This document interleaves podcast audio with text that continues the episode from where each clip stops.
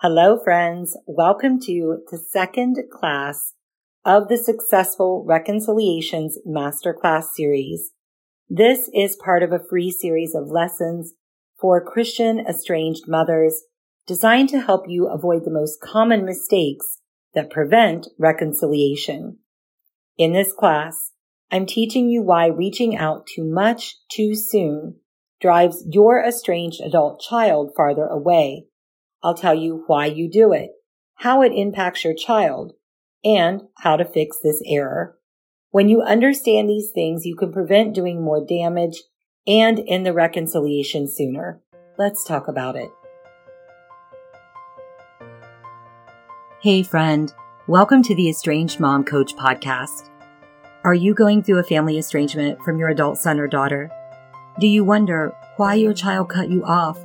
If there's a way to save the relationship, or how you can ever feel happy again. You can only distract yourself and avoid thinking about it for so long, and then it hits you all over again. How can this be happening? I'm Jenny Good.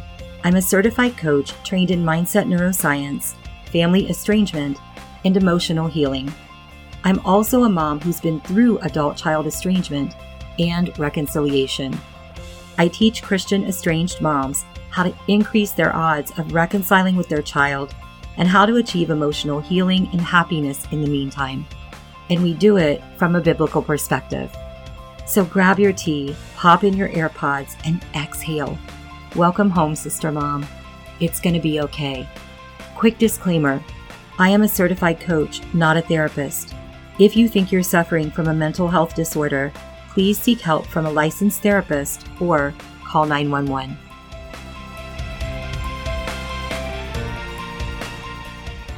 Hello, friend. Come on in. Welcome. Find a comfortable spot and get settled. I hope that you have your notebook and something to write with. And if you're driving or you're out walking the dog, you can listen now and come back to it later when you can take some notes. I personally like to go through something just listening the first time and then come back and listen a second time as I take notes. I think we absorb the information better that way, once just listening and then coming back for the notes. But you do whatever works best for you. In this lesson, I want to talk to you about reaching out too much, too soon into the estrangement journey. And you might be wondering what exactly is too soon and how much is too much. I'll answer those important points. But first, let's talk about what over-urgency feels like and why you reach out too much too soon. Over-urgency feels like panic, desperation, or being stuck in a thought loop about the estrangement and your child. I remember feeling like I could barely focus on anything except the issue with my child when I was going through my own estrangement journey. It was like my mind just kept going back to the estrangement, and I felt a sense of panic and urgency around it. Even the conversations with other people who meant a lot to me would keep veering back to the subject of the estrangement. I felt almost obsessed with ruminating on it and wanting to fix it. I remember one specific incident when I was desperate to get a hold of my daughter. I called and she didn't answer. And instead of allowing that to be okay for the moment, I called again, maybe 3 or 4 times back to back. And eventually she picked up the phone and yelled, "Stop calling me," and hung up. I was devastated. And what I wanted to talk to her about did feel important, but I had pushed too much for what she could or was willing to handle at the time. It did not result in me getting to have the conversation that I wanted to have at that moment. It upset her, it strained the relationship even more, and left me feeling hurt and upset. If you recognize your own feelings, thoughts, or actions in my story, don't beat yourself up for it. Your emotions are not unusual for the situation. Let's talk about why you reach out too much too soon. When your adult child estranges, one of the first instincts you have is to try to fix it as quickly as you can. We want to communicate about it. We want to try to talk it out. You might not even know why your child went no contact, and it eats at you night and day. You want to know why. You want to talk to them and find out what the problem is so you can find a solution. Maybe you also worry that if you let too much time go by without talking to each other, that your child will get used to a life without you in it. And you think that you will lower your chances of ever getting your son or daughter back into your life. All of this leads to a sense of urgency to get in touch with your child. And that urgency causes thoughts that then lead to taking too much action too early on in the estrangement. Now, I'm going to tell you how this impacts your estranged child. They estranged with the belief that they needed space from you, at least for a while. And often they also believe that you overpowered them, manipulated them, or tried to control them. They will almost universally say that you have not respected the boundaries that they tried to set. When they go no contact, especially if they told you not to contact them at all, they have sent you a very clear message. They want space. Let's step into their point of view right now. They did this hard thing, and yes, to them, it probably was a hard thing. They told you not to contact them, and they have some mixed feelings. Their emotions are up and down, and they hope they did the right thing. They're pretty sure they did. So many people told them that it was the healthy thing to do. And then you contact them by text, which they ignore. So you think maybe they didn't get the text, and you send an email or a follow-up text. That email arrives and they ignored it, or the follow-up text as well. You send a few more texts, and the last one said that you didn't raise them this way and that you just want to know what you did wrong. It also said that whatever you did, you're sorry for it. And they think, what kind of apology is that if you don't even know what you're sorry for? They feel invisible and misunderstood, and they're feeling increasingly pressured by the repeated attempts at contacting them. They woke up to a missed call and 2 more texts from you, and they block you by phone. The estrangement just got worse. If your child is feeling like you're apologizing without knowing why you're apologizing, just because you want to feel better and get what you want, which is the relationship with them, that's a problem to them. They believe that this proves that you only care about yourself and not what hurts or bothers them. They see you as plowing over their boundaries like a bull in a china shop, and they take that as proof that a stronger boundary is needed, and that's why they blocked you. They feel like you're acting erratically and that you're trying to force them to have a relationship that they don't feel ready for at the time. And because you're in a triggered state, you probably said some things that felt like you were trying to guilt them into doing what you wanted them to do. That's how it makes them feel.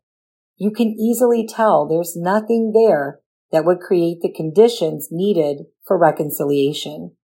In fact, it only makes them believe even more fervently that they need space from you. It leaves them feeling worse, and it leaves you feeling worse too. Here's the fix for making the mistake of reaching out too much too soon. First of all, put a minimum of 90 days between the time that your child is estranged and the time that you try to make contact with them. If they requested no contact whatsoever, or if the situation was extreme, you might need to wait longer, and that is something that a good estrangement coach can help you decide. If it's been a lot longer than 90 days already, start the clock on the 90 days right now, today, because you have some healing work to do, and rushing past that is a surefire way to make any contact attempt unsuccessful. Secondly, during that cooling off period, do some things to bring your frazzled central nervous system back into balance. Get into salt water to release trauma. If you're close to the ocean, swim in it. If not, buy a bag of dead sea salts and do a salt bath weekly. Take walks. Hold a warm mug of tea or lemon water and sip it slowly. Shake your hands for 30 seconds and then your feet. Engage your sense of smell with a nightly ritual of praying while burning a vanilla or lavender candle. Sandalwood or frankincense candles are also good for this. Use quality soy candles with non-toxic ingredients. Third, do a daily meditation on connecting with your child. Pray first and ask Jesus to help you feel empathy for them and to forgive any pain that they have caused you. And then choose a color that represents love and healing to you. Picture a light of that color flowing from your heart to the heart of your child, connecting you, healing your relationship, and anchoring your bond. Doing this daily helps to create the right thoughts and mindset to eventually contact your child coming from an energy of love and invitation instead of bitterness or force. Even when you're not directly in contact with your son or daughter, your thoughts and emotions can shift the atmosphere. When you eventually do contact them, they sense when it's coming from a healed and calm root or something else. They might not know what exactly they're sensing, but they will sense it, and it will either draw them in or cause them to lean away. If you want to heal the fruit, heal the root. So start internally with your thoughts and your emotions. Fourth thing, don't allow the estrangement to take up all of the space. Do one thing that feeds your soul daily. That might be a warm bath. Maybe it's going to lunch with a friend. Perhaps you want to read a book or take up painting again. Whatever it is, remember that you have an identity outside of the estrangement and outside of being a mother. Fifth thing, get support from a proper professional. If you were going to get the engine replaced in your car, unless you happen to be a mechanic, you would hire someone to do it, right? It's a big job and you want a good result. How much more important is the relationship with your child than your car? Infinitely more important. So get the right guidance so that you can learn what you need to know and avoid the mistakes that make the estrangement worse. As an estrangement coach, I give my clients the tools that they need to feel better almost immediately and to regulate their emotions, manage their thoughts, and communicate differently. We develop your own happiness right alongside the work we do to end the estrangement, because God does not want you to waste the life that He is giving you as if you have to pause your life until the estrangement ends. You don't. We also create a reconciliation plan to help you get your child communicating with you again. You will know exactly what to say in response to your child's criticisms of you, and you're going to know how to keep conversations from going off the rails. You cannot get this from an audiobook or an estrangement Facebook group alone. Not at this level. You can't get it for free from your friend who means well, and in many cases, you won't even find it at a therapist's office. The fact is, there's just not enough awareness and training around estrangement. And if you want it to be God-led, it is even harder to find the right professionals doing that. I can help you. My approach is God-led, trauma-informed, and I've experienced estrangement and reconciliation myself. Go to theestrangedmomcoach.com /schedule and apply for a free consultation. We can talk about your situation and I'll tell you the path forward. I will break it down into very clear steps. And we'll also decide if estrangement coaching with me is the best way to get you there. Your homework from this lesson is to start the clock on your 90 days today.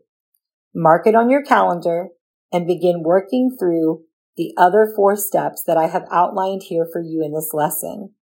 I'm going to recap those 4 steps right here. Number 1, calm and reset your central nervous system with the activities that I mentioned earlier in this episode. Number 2, anchor into connection and empathy for your child by the prayer and meditation that I gave you in this episode. Number 3, do something that feeds your soul daily so that you don't fall into a trap of only seeing yourself as an estranged mother. And Number 4, get proper support from a trained, experienced estrangement coach. Okay, friend, that is what I have for you this time, and I hope it blesses you. Hey, Sister Mom, thanks for spending time with me. If this podcast inspired you, helped you, or blessed you in some way, I'd love for you to share it with another mom who could be edified by it too. Also, the number 1 way you can thank me is by leaving a rating and review on Apple Podcasts. This helps more moms like us find and be blessed by the show. Remember, you are a daughter of the Most High King, and you are not alone.